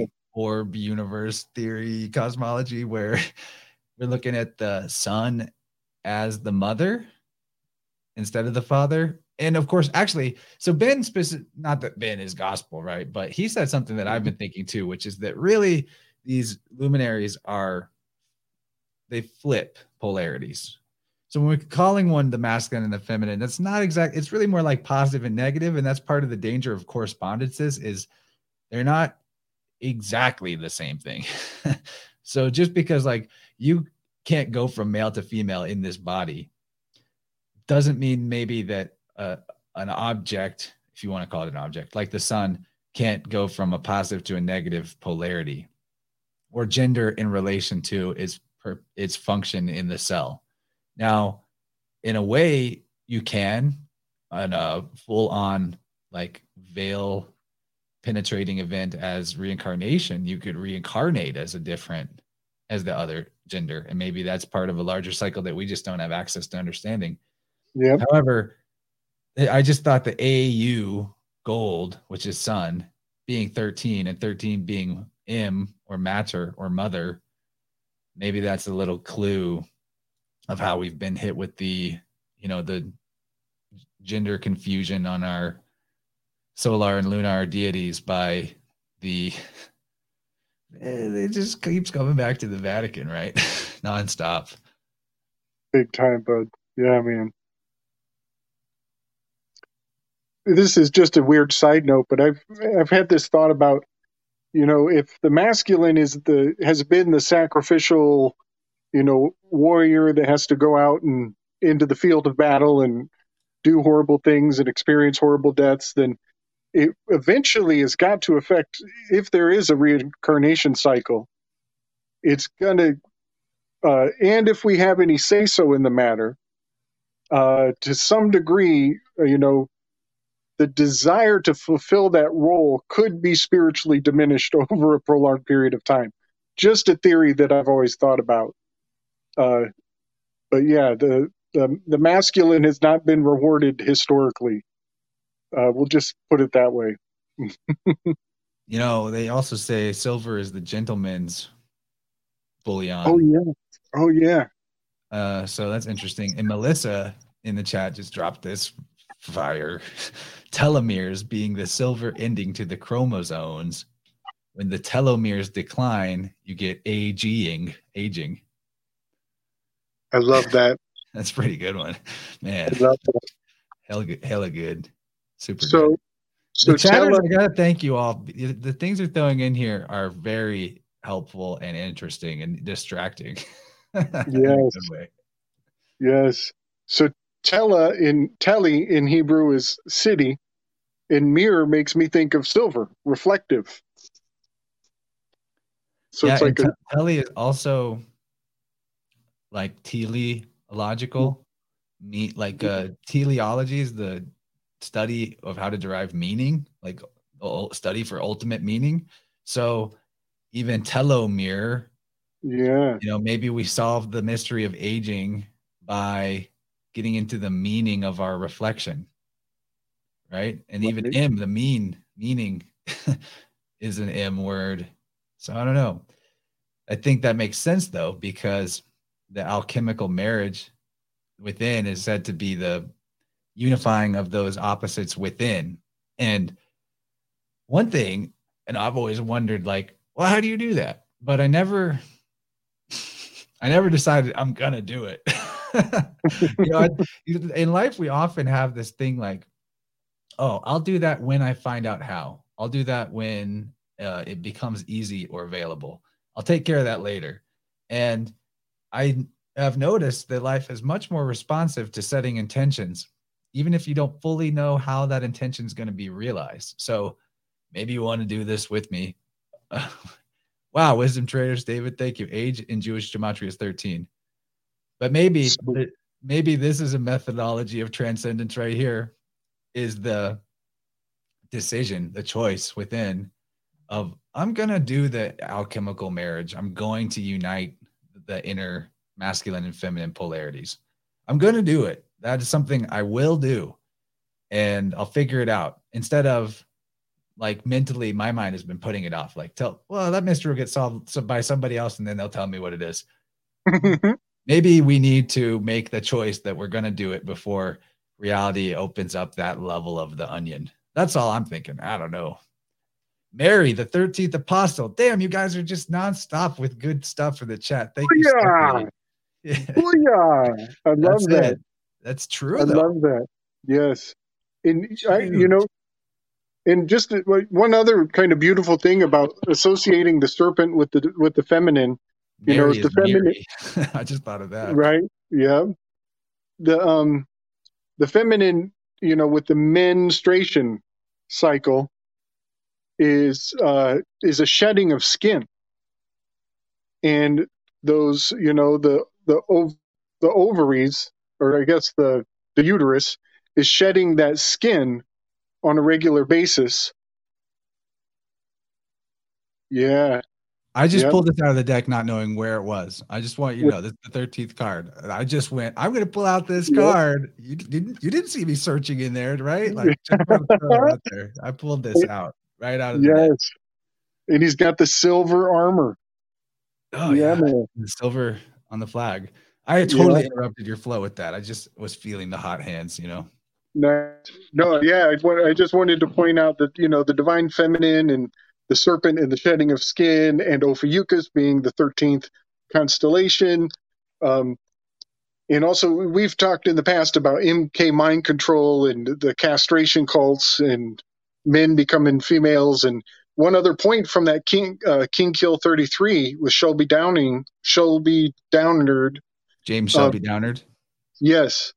He points out that Jackie went to uh, the islands of the uh, the like the Ophanum cults, you know, the, the those castration cults, and she and she did a ceremony with, allegedly, Aleister Crowley out there on those islands. And just to bring it all full circle, the name Jack, Jackie, Jacob, it means supplanter. And if anybody wants to take a minute and read Genesis thirty-four, I got someone jacked my car. Right. Yep. So take a minute, everybody. I highly recommend read Genesis thirty-four. It's a story about Jacob and his brothers putting together a very nefarious plot to supplant an entire city of people through a castration uh, trade agreement. And it's worth a read, because a lot of that Old Testament is uh, tactical training for how to undermine entire civilizations, entire kingdoms, entire royal houses. There's a lot of strategy embedded into the stories of the Old Testament. And Genesis thirty-four is something should be fundamental to all of us. It's a big one. And it all goes back to Jacob and the supplanter and Jackie. Interesting too, uh, thirteen in the I Ching, which came up today in the divination this morning, is mm-hmm. companionship. Mm-hmm. And uh, that kind of goes into the idea of learning from the mirror. Right? And then Melissa mm-hmm. brought up, Melissa's on fire with the chats. Does thirteen have to do with castration? Pictographically turn thirteen sideways and think about danglies.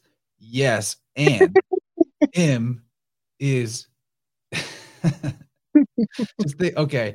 M, M K Ultra, Mickey Mouse, the Mickey Mouse Club. Who the, who are the type of people in the Mickey Mouse Club? I may not be explaining this the best, but the club is fire, and the M, pyre. Pyre means fire, and uh, the club's in the suit of cars is the fire, right? and when yep. it's the wands. The wands is like your dangly too. It's your, your man wand. It's the it's yeah. So when that thing is removed, it leaves a uh, club-looking scar. Yes, I've never seen. I've never looked it up. I don't really want to know. But can you yeah. see more we can say about like the club, the Mickey Mouse Club idea? The uh, this is Tracy Twyman stuff, I think, but really yep. important because we're talking about castration, and that's yeah, still happens. It's, it's still a thing. I think there's a lot of people you see on T V that are castrated as fuck. Yeah, buddy. Yep. The uh, biblical translation for the word officer, and there's your oaf, oaf, ophiochus, off. They're taking off their sacrifice. So the biblical translation for officer is eunuch of the Pharaoh. And the eunuchs were a very elite class because they had the ear, the the favor of the Pharaoh. They could pass a message on to the Pharaoh because they were lived in the same house. Eunuchs, the highest rank of eunuchs, were trusted with watching over the harem of the Pharaoh. They were the uh, chamber chamberlains of the Pharaoh, and yeah, so they're they not going to plant without anything to plant. You got it, buddy. Yeah. So now, just another quick fact: people can go look this up, but look at the, um, I guess you could call it the uh, Mercury's. Uh, orbital dance with Earth, or the retrogrades of Mercury, and when you look at it, it's a th- it's a three clovered uh, flower, so it looks like a three leaf clover, and that is the shape of the club, that is the shape of the scar from castration, and what is Mercury always holding in his hand? He's holding a phallus. And there's your serpents. He's it's removed from his where it belongs, and he's carrying it forward. And that is the message that the messenger is telling us. And do we ever wonder? There's a couple of things here, but do we ever wonder why there's jacks in the deck of cards? Why is there a jack there with the royals? Yes. Now, jack also it means supplanter. That's one of the meanings. It can also refer to just a man or a fellow or one who does odd or heavy jobs, a jack of all trades, right? Uh, a tradesman, but it can also mean a sailor to get us back to the idea of the noble naval connection. And the navel is also your belly button where this cord connects to the placenta, to your light body ship, possibly your Merkaba. So the noble class, the naval class, they've got a different connection to source possibly. Now, Now, uh, let's see, where were we? There was something else that is super important. Where, what were you just explaining? My mind is going way too fast, and I got caught up on Jack being a sailor. There is, there's so much here. Um, Mercury and the scar of the castration is strangely identical to the orbital pattern of Mercury. And he's holding that, the snakes, the serpents, the caduceus in his hand. And Uh, he's the messenger, and I'll just throw this out real quick. Mercury is one oh three. Thank you, David. Mercury nice. is one oh three in, in ordinal. Damn. Sweet. Another fucking thirteen. And it starts with an M. Damn. Sweet catch, man. Yeah. I love this crowdsourcing thing. This is why we're doing this. I just wanted to talk about this stuff with no structure, and it's going great. Thanks, everybody. Yeah.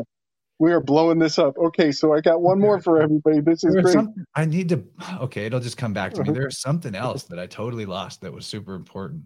About the jacks? In the right before the jacks. I'm uh, I'm ruining this by trying to think of it, so never mind. We'll wait. That's okay. Well, so. I'm ruining everything. So this, the I sign never recognized the phallus in Mercury's hand, though. That's very interesting. Yes. And so. Oh, man, there's so many places to go. Oh, let's finish Mercury. So uh, Missy, uh, Frantic Missy, she brought up an incredible fact. That was on Weaving Spiders Welcome sixty? Yep. I uh, think. Saturday night. Yes, she brought up an incredible fact, and I've never appreciated this uh, as thoroughly as when she mentioned it, because I knew about it, but I didn't catch this this next level of meaning. She pointed out that uh, Uh, uh, eu- eunuchs required a feather quill inserted into their stub so that they could urinate. And that's called quilling. And that gives a whole new meaning to stuck a feather in his cap and called it macaroni. The cap is his... his cap of the head. The head, the cap. And the messenger needs that quill, right? For for writing, to pass on the message. And what does Mercury have in his head, in his hat? He's got feathers, and on his feet as well. Yeah, and this also connects us to the ser- symbolism of the serpent seraph thing, because they're often depicted as feathered serpents. Right. And feathers and scales are not that different looking in in artistic depiction either. So it could be both. Yeah. And then they even tell uh, you in the mainstream joke science about supposed dinosaurs that they turned into birds later. Like, okay. That's right. That's right. Downgrade. Yeah. Uh, so the Statue of Liberty comes into the picture. S O L, that's Sol Invictus. And the Sol Invictus cult had much to do with chopping off the old pecker. And S O L, Statue of Liberty, that's not a lady. That's a dude. Look close. That's a dude. So what's interesting is if we get this switch, a uh, gender switch, where the sun is really the feminine one, which is in so many old cultures. Right. Right. These are goddess cults that are asking for the castration, which is common to other goddess cults of the past, but they're yep. cryptically goddess cults. They're pretend. They're, you know, they're hiding Mary. They're hiding Maria. Mater. Yes. Yeah, that's a great point. And that really leads into what, you know, you and Balderson were bringing forward with that gender inversion of the planetary significance of that seventh hermetic principle. You know, the seal. Yeah, that would be Mars, Maria, Mare. Mars would yeah. be the feminine. It would be the sun of that ring. If we're looking, okay, to back up for people, we're talking about in a cosmic egg, flat earth cosmology, just speculative, okay? No need to get attached to a model. That if our world is one ring and then there's a ring further out and a ring beyond that, and that we have a sun and moon, and the ring beyond us has a sun and moon, which would be Mars and Venus, and the ring beyond that has a sun and moon, which is Jupiter and Saturn, then if there is this gendering to the luminaries, and our sun is, and the sun is, oh, and this brought me back to the thing that I forgot about. This is perfect. Yes. Okay, this is a good, better time for it anyway. Okay, so in this heathen cosmology, the masculine is the ice, and the feminine is the fire. Actually, which totally flips our Western esotericism. But and mar means ocean in most Mediterranean languages, even in Japanese. Mar is a root word for ocean. It's common, actually. Like they'll. Uh, you know how we put S S on a boat to refer to it being a boat? They yep. put, they call it the something, something Maru. Maru.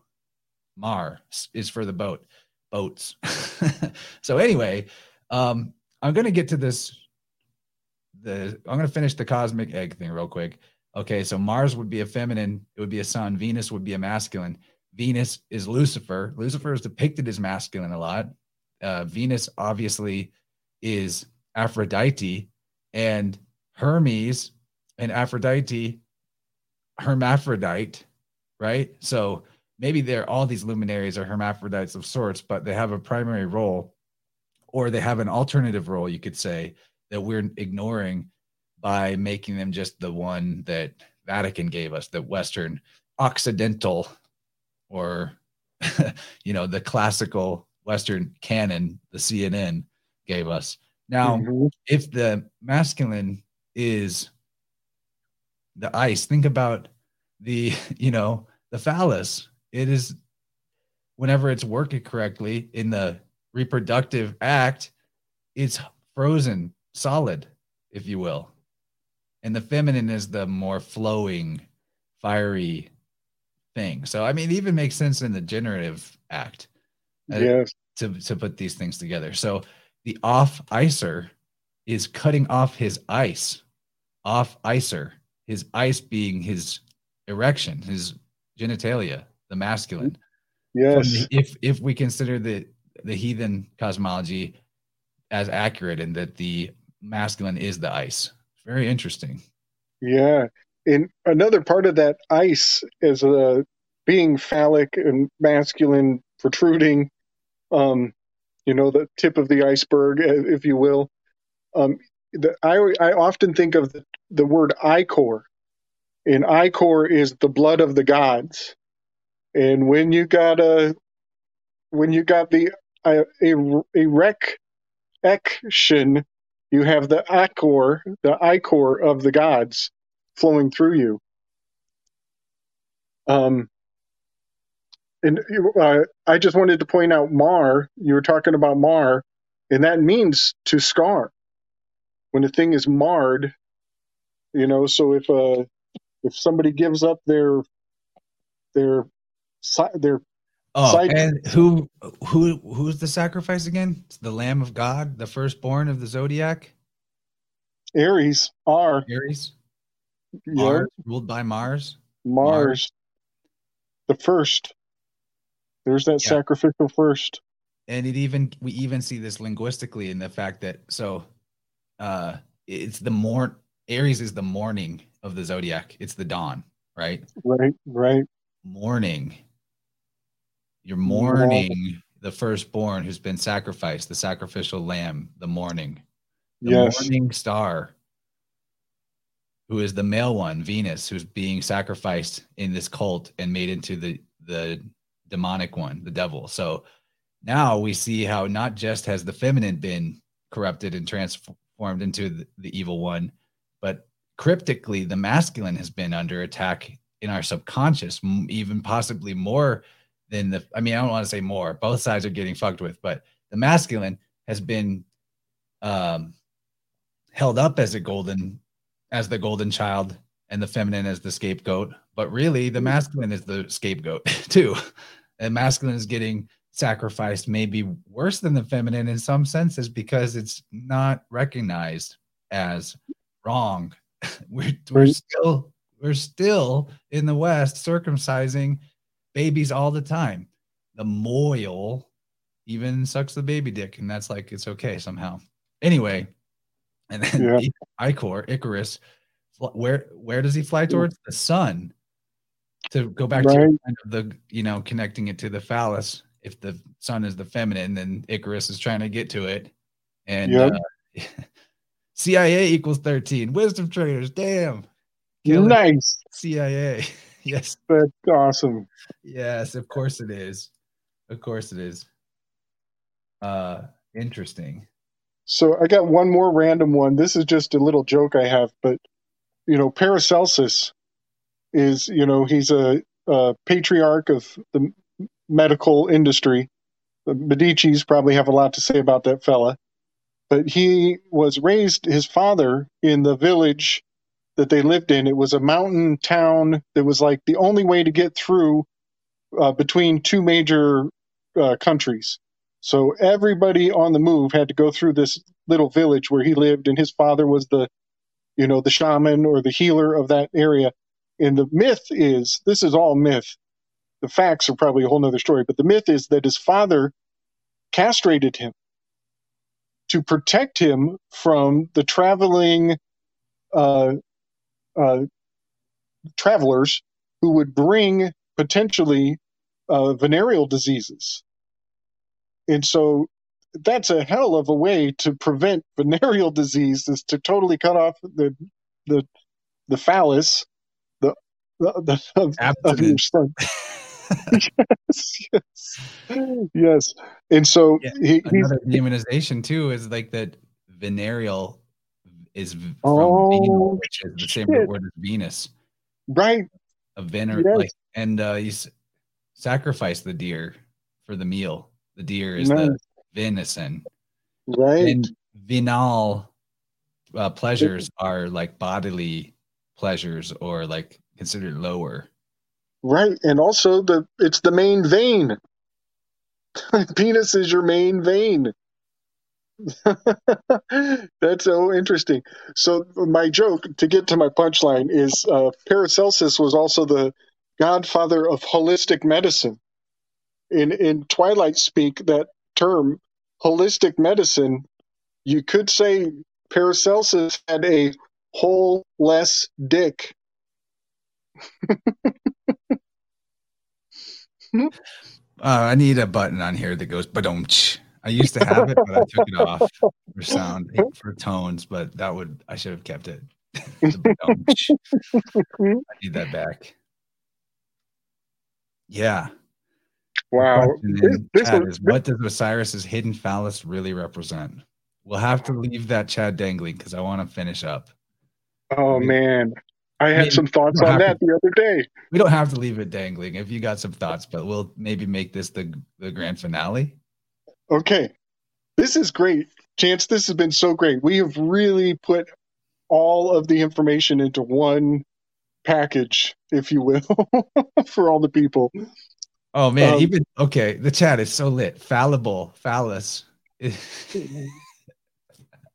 okay. Too good. Thank you, okay. Stephanie. All right. Here it goes.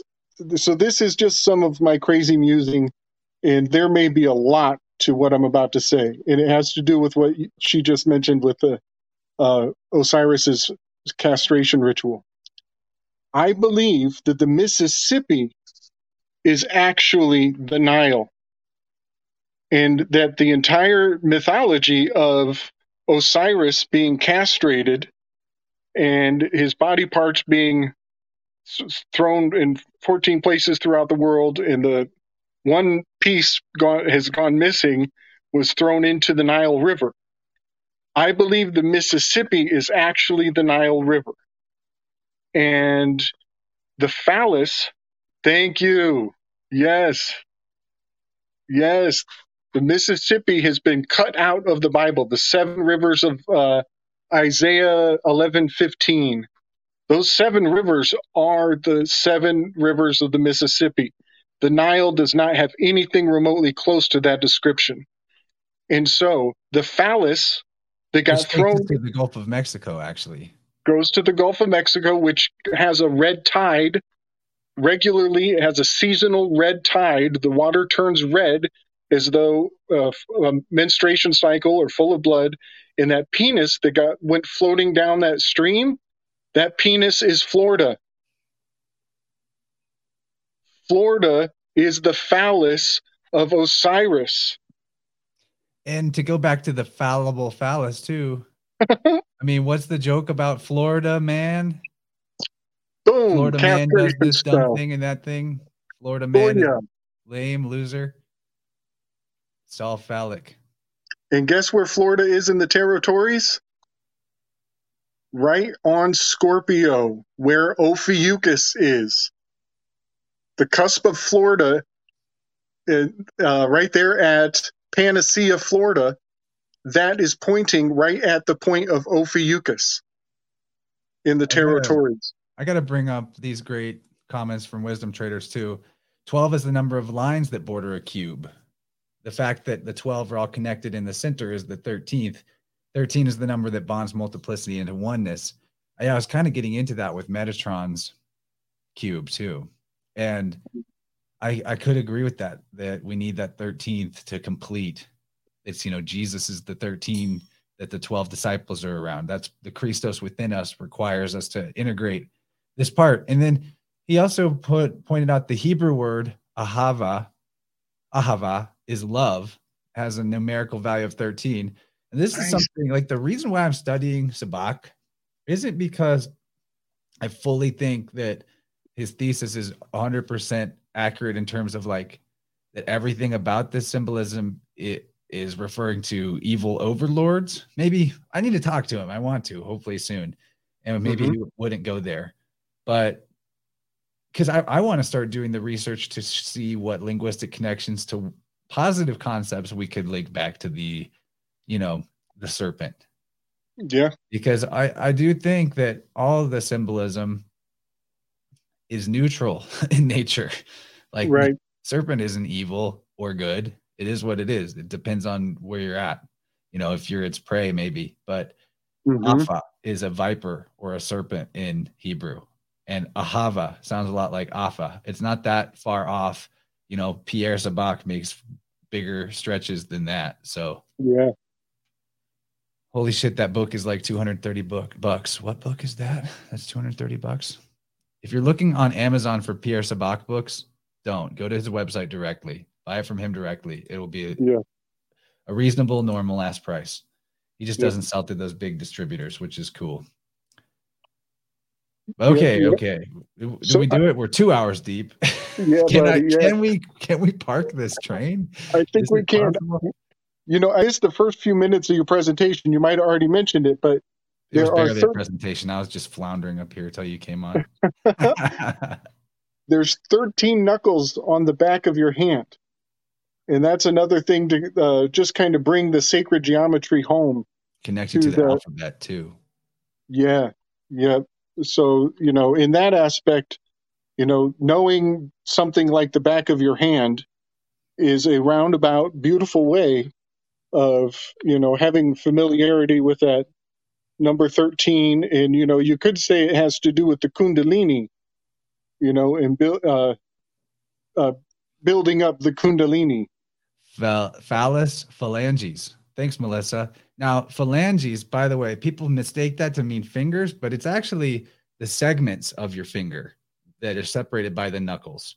So even right. the word phalanges is getting us into the idea of the thirteen knuckles too. So that's interesting. All right. Yeah. Hey, Gabriel, thanks for coming on with me. Right on, Slick, Chance. Slick Dissident on YouTube. That was fun. That was so fun. Definitely would have been much shorter if I was alone, but uh surprise podcast, everybody. I'm just feeling it. So we did it. I'm going to see if I can do more off the cuff content like this. Oh, you know what? The last thing that I didn't screen share is the Ophiuchus symbol. Nice. Very interesting. Very interesting. Uh, who made up this symbol? Where is this always been a thing? I'd want to do more research. But like you pointed out, it remind, or maybe you didn't point it out, but someone pointed out that it reminds us of the wave that we do on Weaving Spiders Welcome. It sure and does. That, that uh, U shape is kind of phallic too, or like a vessel. Yeah.